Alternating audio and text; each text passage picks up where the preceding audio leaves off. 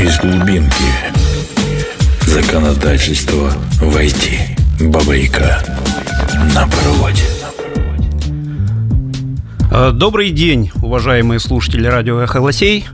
За окном четверг, полдень по Москве. Значит, самое время поговорить о чем-нибудь интересном. Поэтому в эфире «Баба Яга на проводе» передача для тех, кто трудится на ниве государственного заказа, а таких трудящихся у нас миллионы. Да что там миллионы? Десятки миллионов. В эфире я, Ситнов Василий, и моя бессменная гостья, эксперт-практик э, в области госзакупок Евгения Олимпева. Женя, добрый день. Добрый день, Вася. Э, рада тебя слышать. Сегодня только слышать, к сожалению, не видеть. А, добрый день, уважаемые друзья. Многие стали друзьями, коллеги. Ну, наверное, начинаем. Да, мы, э, скажу правду, накануне с Женей пообщались, о чем же сегодня поговорить, и решили не разбирать каких-то казуальных положений нормативных актов в области госзакупок или новаций, о которых мы уже поговорили в предыдущей программе. Сегодня мы коснемся исключительно практической области, да, Жень? Да, мы сегодня поговорим. А, кто-то это считает ерундой, а мы попробуем сакцентировать внимание а, на таком понятии, как юридический анализ. Да, мы поговорим о том, как э, готовиться к участию в конкурсе по госзакупкам. Ну, коротенько, наверное, на наши 20 минут э, мы не сможем осветить все нюансы. Но все-таки мы поговорим о том, как э, принимать решения об участии в госзакупках и как, в общем-то, мониторить исполнение, да, как контролировать процесс уже реализации самого кон- заключенного контракта. Тогда, Жень, а тебе слово. Да, наверное, мне слово, Вась, твоего разрешения. Я немножечко в наш вчерашний разговор, когда Вася тоже мне задал вопрос, юридическая аналитика, юридический анализ. То есть компания обязательно должен делать юрист. Нет, далеко не юрист. А, я считаю, что давайте начнем так, что не все юристы профессионалы в 44-м, 223-м, 275-м ФЗ. Далеко не все, это не значит равно. А у нас э, зачастую тендерные специалисты, менеджеры в компаниях, зависит, как построена структура компании, знает больше, чем какой-то рядовой юрист. Поэтому э, юридическая аналитика смотрит просто с юридической стороны, минимизируем риски, а рисков у нас очень может быть много. И я бы, наверное, эту юридическую аналитику разделила на три больших условных этапа. Юридическая аналитика на самом старте, где мы должны посмотреть э, заказчика, где мы должны посмотреть документацию, те требования, которые предъявляются, и требования, которые будут предъявляться при исполнении контракта. Второй этап – это этап непосредственно подачи заявки, непосредственно участия, участия и оспаривания на то, той или иной процедуры, э, нарушенных наших прав или которые, которые уже нарушены, или которые планируются к нарушению.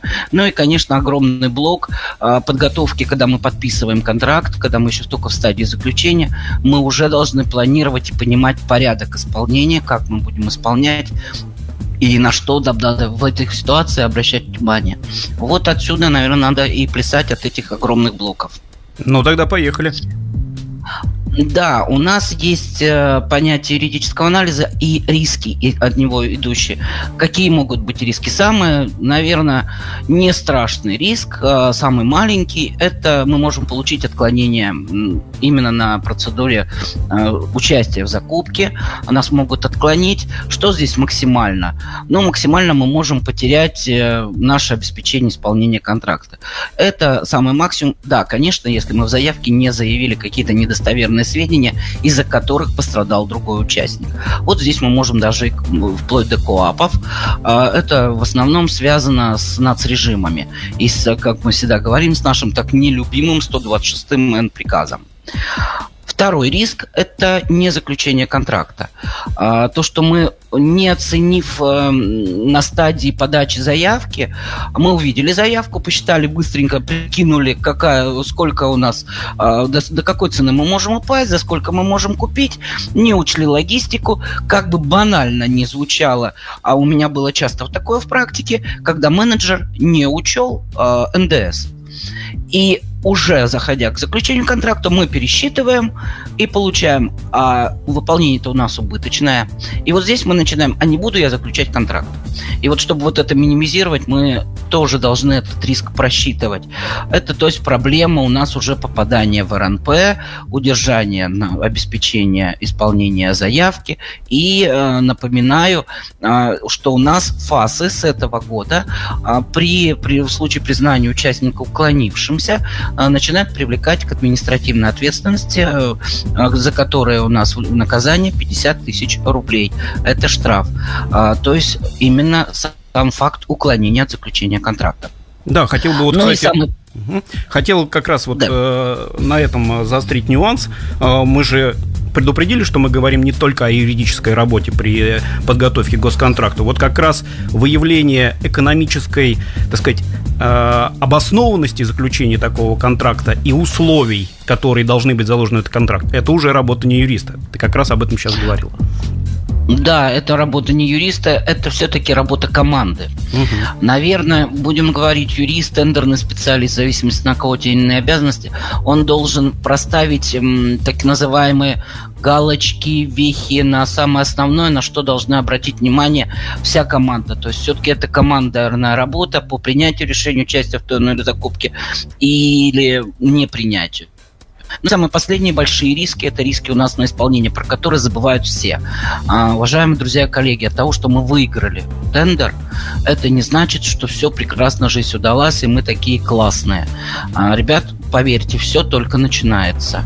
А, если мы не сделали анализ заказчика, то мы можем выхватить таких непредсказуемых вещей, а тем более, как мы с вами понимаем, что мы зашли в тендер, просто найдя его в ЕИСе. А никто не исключает, что это мог быть подготовленный тендер. Мы такие ситуации все-таки с вами не исключаем. И нас там, ой, как не рады видеть. И на, к этому надо быть готовым. Вот ну здесь, и, соответственно... Вот здесь у меня мал, да. маленькая ремарочка, поскольку я первый раз, когда услышал это, да, тебя был несколько удивлен. Все-таки мы вступаем э, госзакупку, да, где один из, одна из сторон – это специальный субъект. Если это 44-й ФЗ, это госорганы и муниципальные органы. Если это 223-й, это, соответственно, э, хозяйственные общества с госучастием или, э, соответственно, вообще госкомпании. Где же там найтись недобросовестному заказчику? Ну, давайте так. Во-первых, не надо, я всегда говорю, очень многие пишут, коррумпировано, продано. Нет, не надо видеть везде коррупцию. А, заказчики тоже люди. А, давайте начнем с того, что самое минимальное заказчики привыкли работать с теми поставщиками, которых они знают. Они знают, что будет качественно выполнено. А второе, а, заказчики могут не знать многих специфик. Мы с вами в радиоэлектронике, да. А, я когда-то, ну, там еще, наверное, 5-6 лет назад настолько досконально не знала, что такое МВМ-варе. А, я не знала, что такое ОЭМ-контракты и так далее. Я во все это погрузилась, столкнувшись на практике.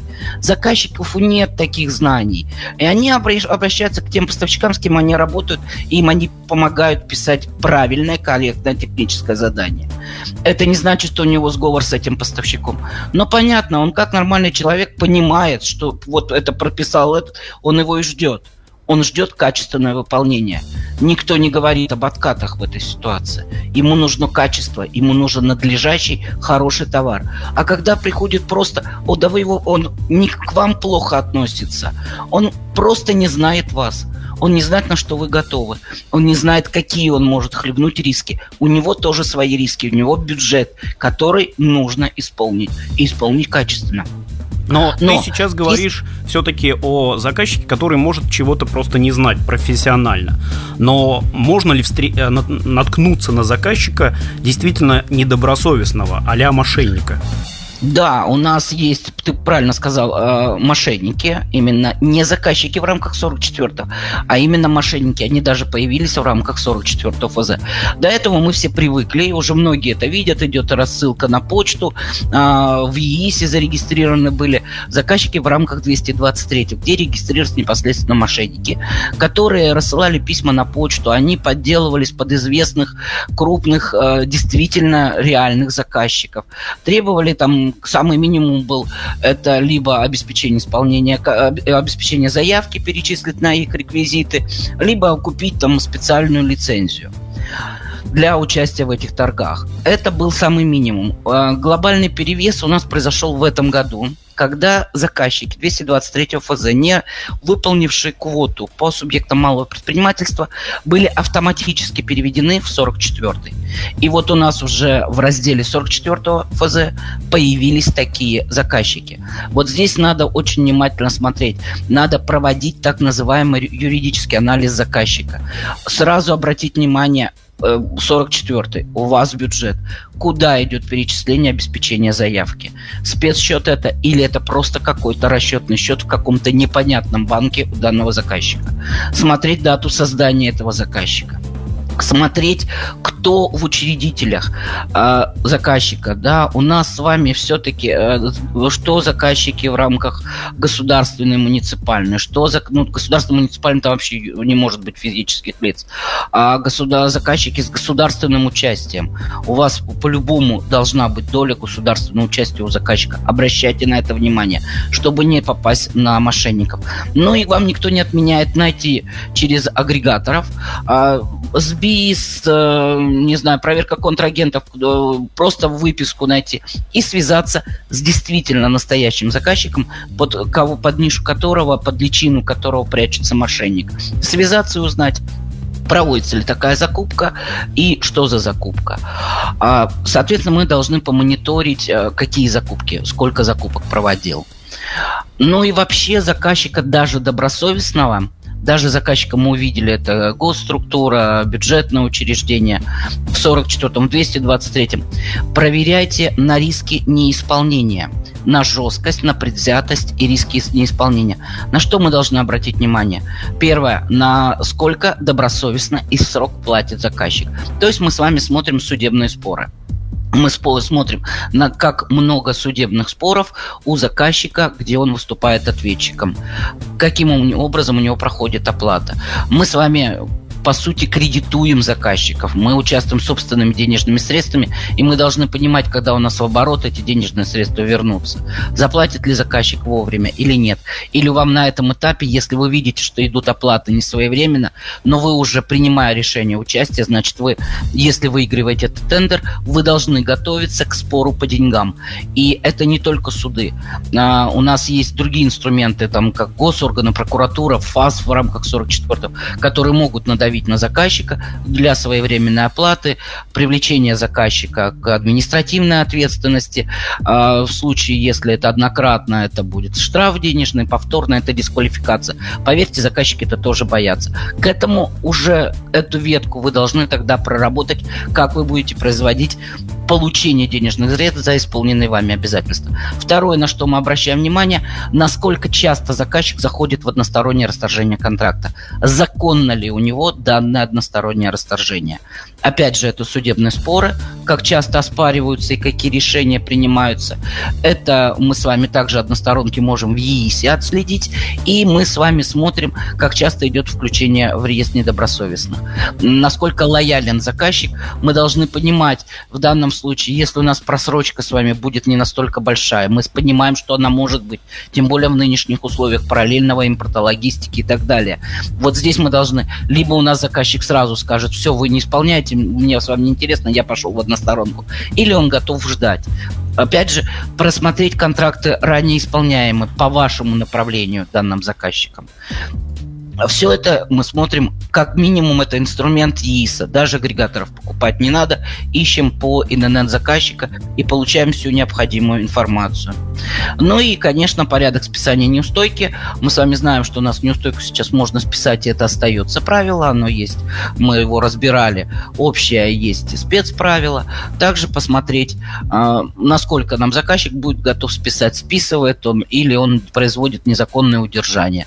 Тоже для того, чтобы быть быть готовым к тем или иным рискам уже нам не оплаты, то есть мы уже смотрим, как мы будем исполнять контракт. Это первый большой блок, когда мы анализируем заказчика. И это делать обязательно. И обращаю внимание, что вот все мы до заказчика, особенно когда мы говорим о заказчике, давно знаем, мы с ним хорошо работаем. Сегодня у заказчика может быть все хорошо с деньгами, завтра у него могут возникнуть проблемы. А сегодня у заказчика работают одни люди, которые вам не предъявят претензии, или вы общаетесь с одними людьми, а а претензии предъявляют другие. И опять же у вас могут выйти э, проблемы, о которых вы даже не знали и не могли предположить. Вам здесь вот как раз вот эта аналитика и поможет э, понять, как же у вас будет проходить исполнение контракта. Ох. Ну вот это то, что я просто слушаю тебя, Жень, теперь понимаю, почему нужна очень хорошо подготовленная команда для участника закупки. Да, команда это очень многое, потому что дальше мы переходим, и заметьте, это все в очень сжатких сроках. Да, у нас сроки на участие в тендере очень маленькие. Мы должны проверить заказчика, дальше мы должны проанализировать что? Мы должны проанализировать документацию. То есть мы должны рассчитать, можем мы товар поставить или нет, какие характеристики товара, выявить нарушения в документации, которые там содержатся, если они есть, применен нацрежим, не применен, правильно или неправильно применено к ТРУ или не, про, не применено. То есть здесь нам надо понимать, нам надо успеть написать запрос на разъяснение заказчику. Может быть, он услышит и э, изменит документацию, внесет изменения. Либо э, вам надо уже готовиться с жалобой ФАС. То есть это первое. Э, здесь же мы с вами, опять же, также под запросы на разъяснение, под жалобу. Мы с вами сроки, обязательно смотрим сроки исполнения с вашей стороны. И что нам здесь интересно? Мы не просто смотрим, какой нам срок дан на исполнение контракта. Ну, допустим, у вас замечательно, мы сейчас участвуем, сегодня решили принять реш... Э, участие в тендере, а срок поставки товара, ну, где-нибудь там по июль. Ну, вроде там почти там до конца июля. Два месяца, два с половиной на исполнение, все прекрасно, жизнь удалась.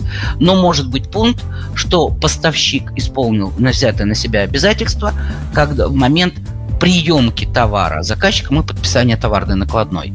А вот здесь мы с вами должны из этого срока вычесть срок на отведенный э, такому заказчику на приемку.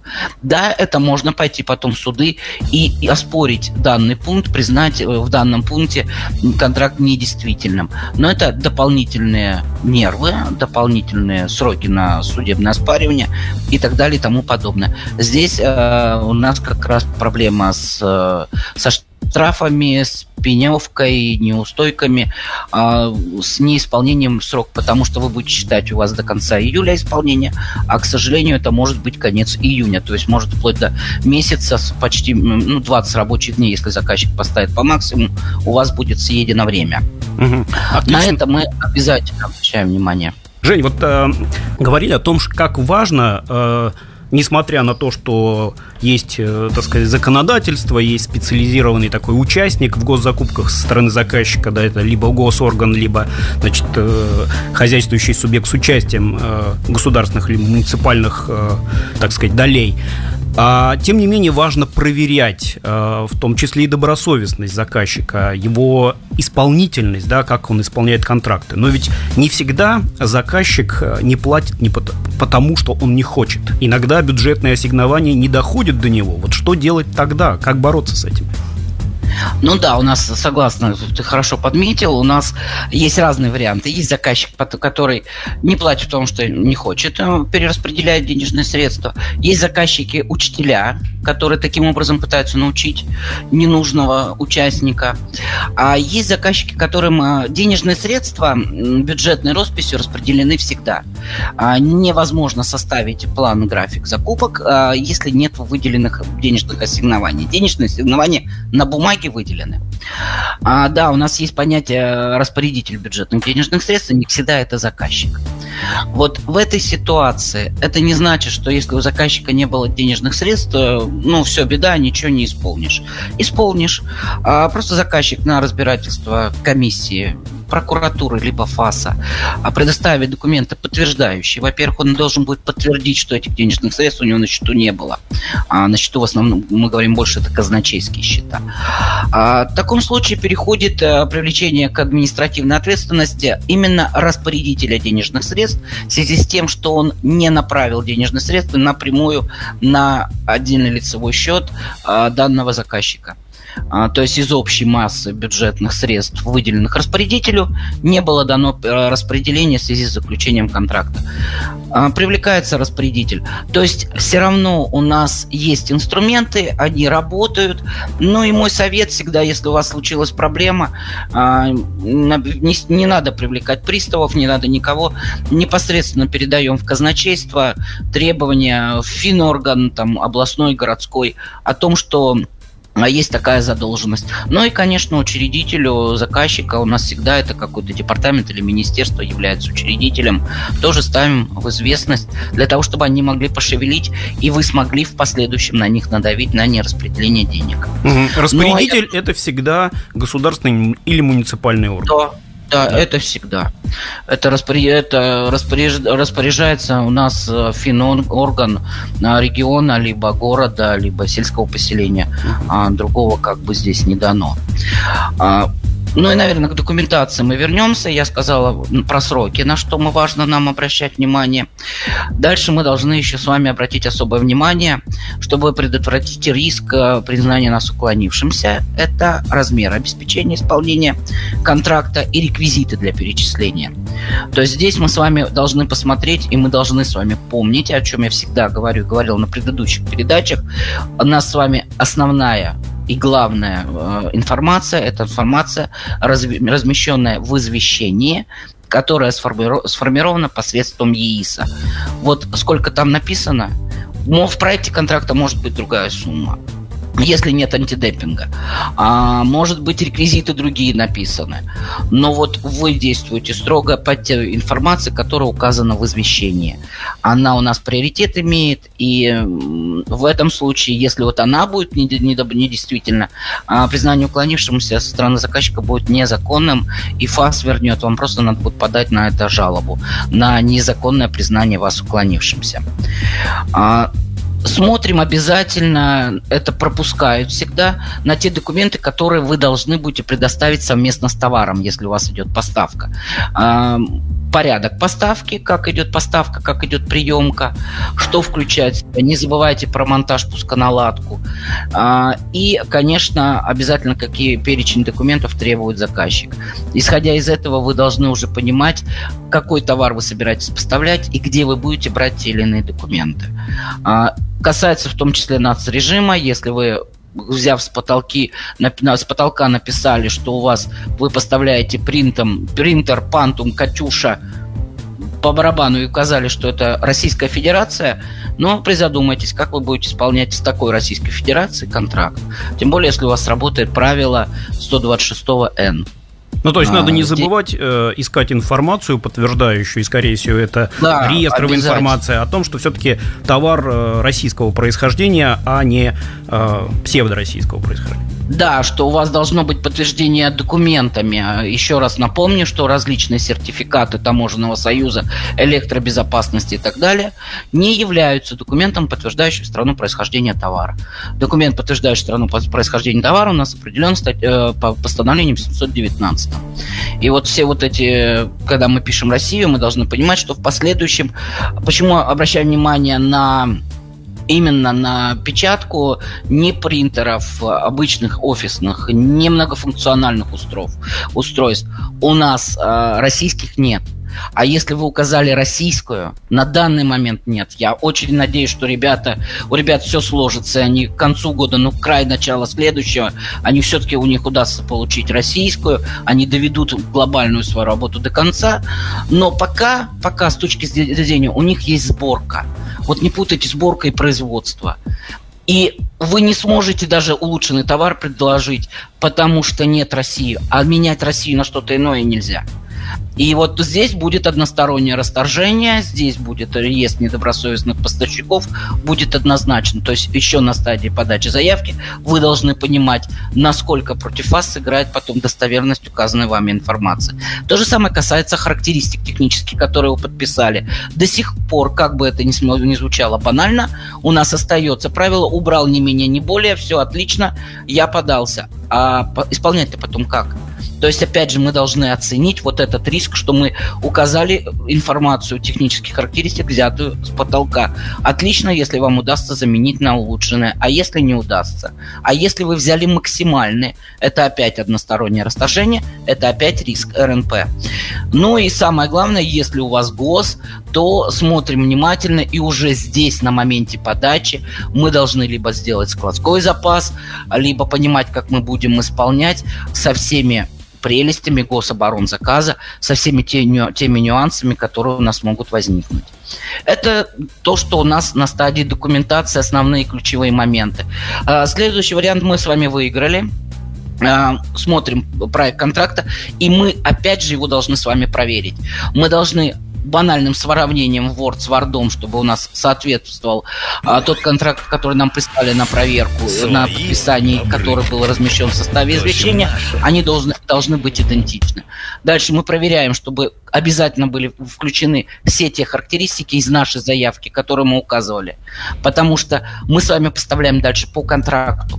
И не должно быть разночтений. Должно быть тютелька в тютельку. Цена была должна быть прописана, ту, которую вы предложили. А если что-то не так, идем в протокол разногласий.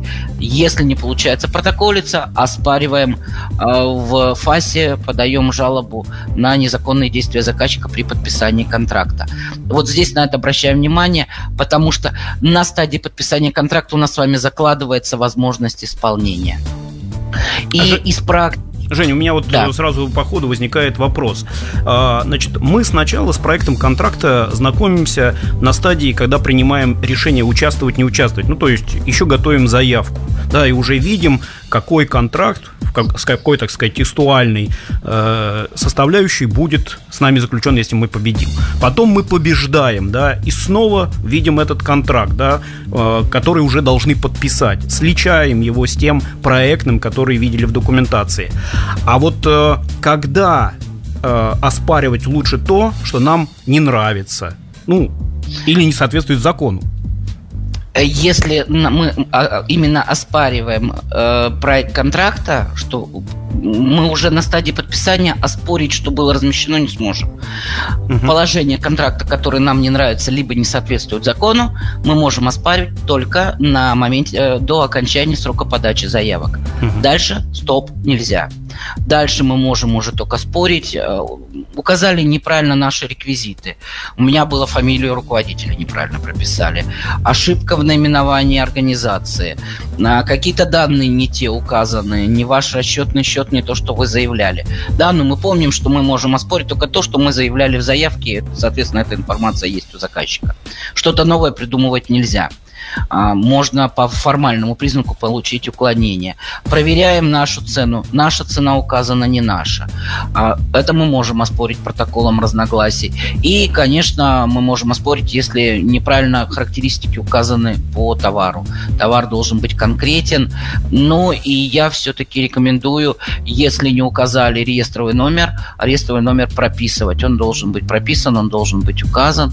А, это конкретизирует товар. Что касается касается гособоронзаказа, столкнулась э, уже несколько раз. Заказчики, проверяйте, пожалуйста, уважаемые коллеги, ИГК. У меня уже несколько заказчиков, причем заказчики разные, сами неправильно формируют ИГК, допускают ошибку. А, посмотрите, как формируется это 25 цифр, есть разряды, а, определенно основные вы можете определить, э, то есть а, дата заключения контракта, дата исполнения. Вот эти данные вы можете проверить в номере ГК. Увидели ошибку, напишите заказчику. Иначе у вас пойдет дальше нарушение. В независимой гарантии неправильно будет вписан ГК. Дальше исполнять опять будет... Вот эту проблему надо исправить сразу. На это обращайте обязательно внимание. Такая, такие ошибки допускаются. Ну и, наверное, времени, я чувствую, у нас остается уже очень мало. Я говорить могу бесконечно по 44-му любимому закону. А, а, я обращу внимание, когда мы с вами пришли к исполнению контракта. И возьму тот же пример, который в первой части передачи говорила, что мы сейчас выиграем тендер, а поставка у нас до 1 июля. А, до 30 даже, до 31 июля. Не значит, что мы с вами, особенно касается поставщиков, сидим и ничего не делаем. А для заказчика вы будете ничего не делать, пока вы не проявитесь к нему. Да, вы можете уже заключать, и большинство из нас это делает, заключают э, договор с дистрибьюторами, а, сами везут ведовские международные контракты заключают. То есть работа начинается по закупке для того, чтобы исполнить контракт. Но при этом заказчик об этом не знает. А мы с вами знаем, что у нас есть срок, э, разумный срок для того, чтобы приступить к исполнению контракта, чтобы его исполнить. И вот заказчик, если он не хочет видеть или настроен жестоко, или он прошел какую-то проверку, его за это наказали, он будет говорить, что вы не приступили к исполнению. Вот на моменте вы вошли в исполнение, обязательно объявите к заказчику. Напишите письмо, что я такой-то, такой-то, исполняя такой-то контракт, приступил к исполнению. В настоящее время мною проводится работа, заключаются договоры, планируемые даты поставки, тогда-то, тогда-то. Все, заказчик будет рад. Вы, по сути, написали бумажку, но вы себя подстраховали, вы показали, что вы к исполнению контракта приступили. И при исполнении еще особо важное внимание. Если начинаете чувствовать, что пойдете в просрочку, уведомите об этого заказчика. Не ждите, когда вы вошли в просрочку. Вы уже напишите, что э, возможно, такая, есть такая-то ситуация, и просрочка возможна. Но вы предпринимаете все, чтобы этой просрочки не допустить исполнить э, надлежащего качества, поставить товар и поставить товар в сроки. Если это работы, то же самое по работам. Обязательно по работам не надо разговаривать с заказчиком по телефону. Пишите ему письма. У вас есть встречные обязательства заказчика. Всегда, да-да, и в поставках есть. Он вам должен предоставить какую-то информацию, он должен предоставлять какие-то документы. Истребуйте это всегда. Показывайте, что вы работаете. Набирайте документы на самый плохой случай. Будьте готовы, что у вас не будет исполняться контракт без сучка, без задоринки. А сейчас очень много инфо-цыган, которые говорят, вот так легко жизнь работать э, в, гособ... в госзаказе, да уже говорят в гособоронзаказе, что все так легко исполняется. Ничего легко не исполняется. И исходя из практики, очень большие проблемы возникают на маленьких смешных контрактах. У вас может быть контракт 200-300 тысяч, а проблем вы хлебнете на миллион. Поэтому оценивайте. Не видя маржинальность хорошую, не надо бежать в этот контракт. Оцените все риски. Нужно вам это или не нужно. Может быть, вы возьмете контракт на большие суммы. Да, маржинальность будет поменьше. Да, вы поменьше заработаете но вам легче будет исполнить этот контракт. Оценивайте заказчика, оценивайте свои силы. Э, обязательно проводите анализ. И правильно, как сказал Василий, обязательно работайте по э, участию в закупках командой. Э, один, одна голова хорошо, а три это уже Змей Горыныч. И он вас спасет, поможет, и, наверное, будет проще в исполнении и проще в принятии решений. Ну, ну вот, наверное, да. надеюсь, я уложилась.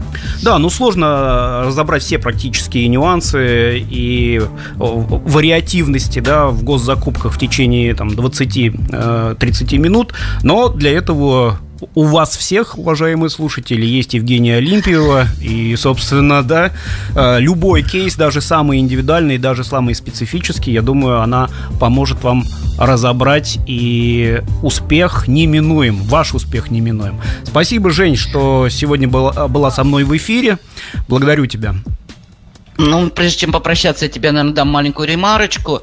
Ну, наверное, на всех меня не хватит, как Вячеслав правильно сказал.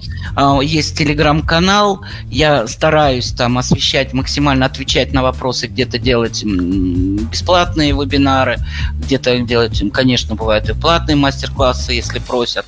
Но, как минимум, в телеграм-канале и ребята, которые давно наши любимые партнеры ОСС, и давно участвуют, и они подсказывают. Я подключаюсь, подсказываю. Туда, наверное, милости просим.